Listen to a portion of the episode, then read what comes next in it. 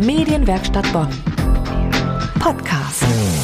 Hallo, ich bin Ulrike Ziskofen von der Medienwerkstatt Bonn. Es ist endlich Frühling und der steht im Mittelpunkt heute in unseren Themen. Ich hoffe, wir können Ihnen und euch so richtig Lust drauf machen. Heute blüht uns nämlich was. Zuerst geht es um Narzissen, genauer gesagt um ihren betörenden Duft. Der wird gerade erforscht. Im Botanischen Garten der Universität Bonn. Dort wachsen die schönsten Narzissen in der ganzen Stadt. Meine Kollegin Nadine Zeidler hat mit Florian Losch gesprochen vom Institut für Biodiversität der Pflanzen. Er ist Experte für chemische Biologie und weiß alles über den Duft der Narzissen. Im Januar wurde eine Studie über Narzissendüfte veröffentlicht, in denen Wissenschaftler der Universität Bonn Pflanzen aus dem Botanischen Garten der Uni untersuchten. Zu ihnen gehörte auch Florian Losch. Hallo, Herr Losch. Guten Tag, Frau Zeidler. Sie promovieren über Duftstoffe, die von Pflanzen an die Umgebungsluft abgegeben werden und haben Blütenstoffe von Narzissen analysiert. Ähm, für mich würde ich jetzt einfach mal sagen, duften Narzissen sehr intensiv und auch relativ gleich. Doch sie haben gravierende Unterschiede zwischen den Arten festgestellt. Was haben Sie herausgefunden? Genau, also bei den Narzissen sind tatsächlich sehr stark duftende Pflanzen. Das gilt aber nicht für alle Arten. Also Narzissen, wenn wir uns jetzt hier betrachten, dann denken wir meistens an diese Trompeten-Narzissen, die jetzt gerade im, im März sieht man ja wirklich überall stehen. Aber es gibt noch viel mehr Arten, die sich auch ähm, optisch deutlich unterscheiden können. Und was wir herausgefunden haben, ist, dass es eben Arten gibt, die sehr stark duften, aber auch Arten gibt, die um, weniger stark duften. Und was sehr interessant war, war, dass eigentlich keine Art die gleichen ähm, Kombinationen an Stoffen abgeben. Das heißt, jede Art konnte dann anhand der einzigartigen Duftstoffmuster unterschieden werden, zumindest für die Arten, die wir uns in dem Bereich angeguckt haben. Mhm. Und wie viele Arten gibt es überhaupt und wie viel haben Sie dann davon untersucht? Also je nachdem, wen man fragt, wird man da wahrscheinlich andere Aussagen bekommen. Es ist bei den Narzissen tatsächlich so, dass ähm, die Taxonomie, also die Einordnung der Arten, nicht ganz sattelfest ist. Das heißt, da wird noch gestritten, ist das eine Art, ist das eine Unterart? Meistens wird man sowas wie fünfunddreißig bis siebzig Arten lesen. Im Teil der Veröffentlichung haben wir uns zwanzig unterschiedliche Arten angeguckt. Der ersten Untersuchung, wir haben das jetzt aber nochmal ausgeweitet und haben jetzt fünfzig verschiedene Arten und Unterarten, also nicht reine Arten, sondern auch Unterarten oder Variationen von einzelnen Narzissen hatten wir uns angeguckt. Und die sind auch alle im Botanischen Garten der Uni Bonn kultiviert? Ja, genau. Ein Großteil war initial schon in den Botanischen Gärten der Universität Bonn kultiviert. Aber es gibt dann auch, ein Gärtner hatte eine sehr große Privatsammlung mit äh, Wildherkünften. Und die hat er jetzt auch aufgegeben, weil es zu zeitintensiv wurde und äh, stellt sie jetzt auch nach und nach der Universität Bonn bzw. den Botanischen Gärten zur Verfügung. Und das freut mich natürlich sehr, weil ich diese Arten dann auch in mein Sampling aufnehmen kann.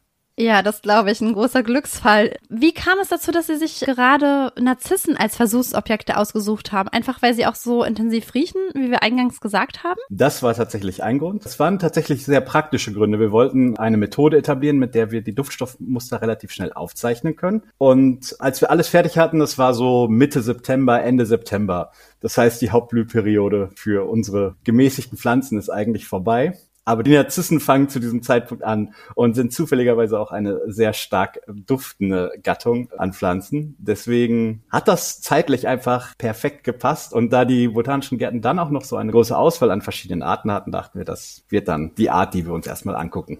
Wunderbar. Ich wusste gar nicht, dass es im Botanischen Garten so viele Narzissenarten gibt. Die meisten, muss ich dazu sagen, sind auch nicht im Gelände ausgepflanzt, sondern da gibt's extra ein Geophytenhaus, heißt das. Weil die kommen ja hauptsächlich aus Spanien, Portugal und Marokko. Das heißt, die mögen es schon ein bisschen nicht ganz so kalt. Deswegen ähm, sind die meistens in diesem Haus ausgestellt. Zurzeit kann man da auch einige Arten noch begutachten. Also die werden jetzt noch so bis Ende April werden immer noch Arten nachkommen. Die werden dann auch in diesem Geophytenhaus ausgestellt. Wir haben jetzt viel über Narzissen gesprochen, logischerweise, weil das auch Ihr Forschungsgebiet oder Ihr Forschungsobjekt gerade ist. Ähm, gibt es eine Pflanze, die Sie persönlich äh, besonders gerne mögen? Ich muss ja jetzt sagen, ich bin ein bisschen voreingenommen, weil ich viel mit Narzissen gearbeitet habe. Und ich muss sagen, ich hätte diese Pflanze niemals kennengelernt, wenn ich es nicht getan hätte. Aber es ist eine Narzissenart, das Narcissus viridiflorus. Und die ist super unscheinbar. Also sie ist komplett grün, sie hat grüne Blütenblätter. Sie ist wirklich unscheinbar, hat aber einen sehr, ich würde nicht sagen angenehmen Geruch. Geht schon in die Richtung unangenehmer Geruch. Aber ich finde diese Pflanze einfach klasse, weil sie einfach wirklich so unscheinbar ist und dieses ähm, komplett grüne. Kann man im Moment leider nicht sehen, äh, wenn man in den Botanischen Gärten ist. Vielleicht so im November, Oktober, November, da könnte man die vielleicht sehen. Ja, Herr Losch, vielen herzlichen Dank für das nette und wirklich sehr interessante Interview und ich wünsche Ihnen noch ganz, ganz viel Erfolg mit Ihren Forschungen und vor allem weiterhin so viel ja, Leidenschaft auch für Ihr Thema. Herzlichen Dank. Lassen Sie sich die prächtigen Narzissen im Botanischen Garten der Uni Bonn nicht entgehen. Geöffnet ist er an allen Werktagen von zehn bis sechzehn Uhr. An Sonnen- und Feiertagen gibt es dort auch Führungen. Bitte erfragen beim Botanischen Garten selbst. Im Internet finden Sie ihn unter w w w punkt bottgart punkt uni bindestrich bonn punkt de. Wir bleiben im Frühling. Kennen Sie japanische Nelkenkirschen? Das sind diese Zierkirschen mit den allerschönsten rosa Blüten. Die finden Sie jetzt in der Bonner Altstadt. Meine Kollegin Erika Altenburg freut sich in ihrer Kolumne auf das anstehende Altstadtblütenfest. Mit etwas Glück bis in den Mai hinein sieht man unzählige rosa Kirschblüten, die sich wie duftige Dächer über die Straßen wölben. Sie locken an zum Staunen, Fotografieren oder sich einfach nur bezaubern lassen. Gleich im Anschluss kommt Bonn Lecker, Erikas heutiger Rezeptvorschlag, passend zum Frühling. Karamellisierte Frühlingszwiebeln. Erikas Welt, Bonn, früher und heute und lecker. Hallo, da bin ich wieder mit meiner ganz persönlichen Sicht der Dinge, der Welt. Frühling in der City in Bonn, in der Bonner Altstadt, da geht es in ein paar Tagen los mit der Rosablüte. Die wunderbaren, schönen, rosablühenden japanischen Kirschbäume, die werden die Altstadt wieder komplett verwandeln. Man sagt inzwischen auch Altstadtblütenfest. Und mir fällt natürlich ein, wie das vor Jahren war, als da noch keine Touristik kam und das noch nicht Altstadtblütenfest hieß. Da sagte man, ach, geh mal in die Altstadt, sieht toll aus. Und dann sagt jemand, ja, aber wenn es regnet und du guckst da hoch zu den Blüten und unten liegen die Blüten, dann musst du höllisch aufpassen, dass du nicht hinfällst. Heute, beziehungsweise im letzten Jahr, in den letzten Jahren war es schon so, Himmel und Menschen und auf den Straßen sah man Leute liegen oder sitzen, um die entsprechenden tollen Fotos zu machen. Ich glaube, auch in diesem Jahr ist wieder geplant, wirklich ein paar Straßen zu sperren am Wochenende. Also mein Tipp, gehen Sie wochentags oder zu ungewöhnlichen Zeiten. Schön ist es wirklich, weil die Bäume so eine ja, äh, Allee bilden und so wie ein rosa Himmel über der breite Straße und über der Heerstraße. Also es ist schon toll. Aber ich muss natürlich sagen, es gibt auch noch woanders japanische Kirschbäume. Mein Geheimtipp, Beul Süd, Ernst-Moritz-Arndt-Straße. Da fängt die Blüte auch schon früher an. Aber es ist kein Lokal dabei. Das heißt, wenn man bis zum Rhein geht, da gibt's ja dann doch was. Da im Blauen Affen, Biergarten und in der anderen Richtung italienisches Lokal. Und was ich fast vergessen hätte, beim Altstadtblütenfest, da gibt es auch einen Flohmarkt am fünfzehnten April.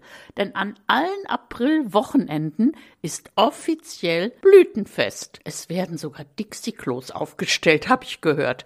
Und was mir im letzten Jahr aufgefallen ist, unglaublich viele, sagen wir mal, japanisch aussehende Menschen. Ich nehme an, die Community in Düsseldorf, da wohnen ja wohl sehr, sehr viele japanische Menschen, die machen dann auch ihren Ausflug nach Bonn. Frühlingsbeginn, das ist ja nicht nur Kirschblüte, Rosablüte. Ich habe eine Freundin gefragt, was ist denn für dich Frühling? Was verbindest du damit? Da sagte sie sofort, die Farbe Gelb. Gelbe Blüten, die Narzissen, die inzwischen überall an den Straßen wachsen, Botanischer Garten und im Botanischen Garten natürlich auch die Kamelienblüte, übrigens auch in Köln in der Flora, auch sehr schön.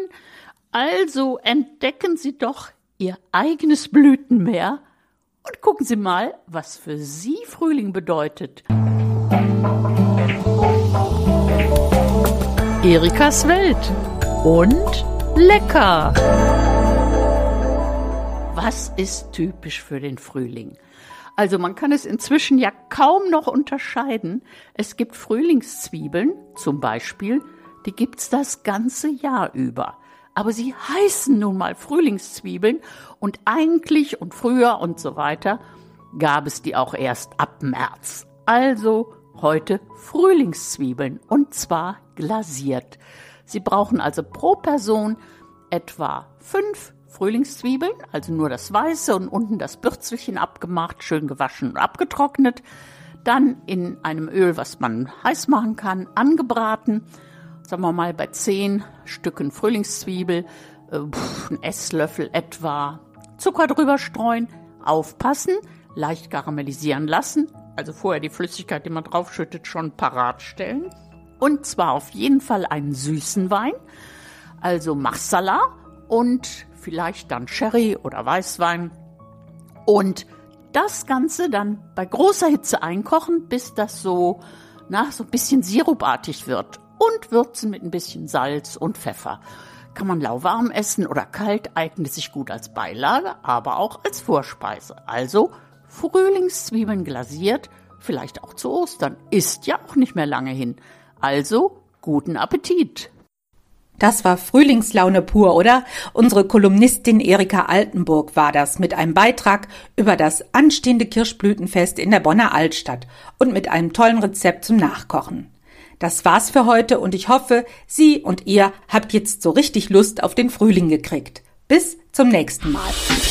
Medienwerkstatt Bonn. Mehr Beiträge auf medienwerkstattbonn punkt de.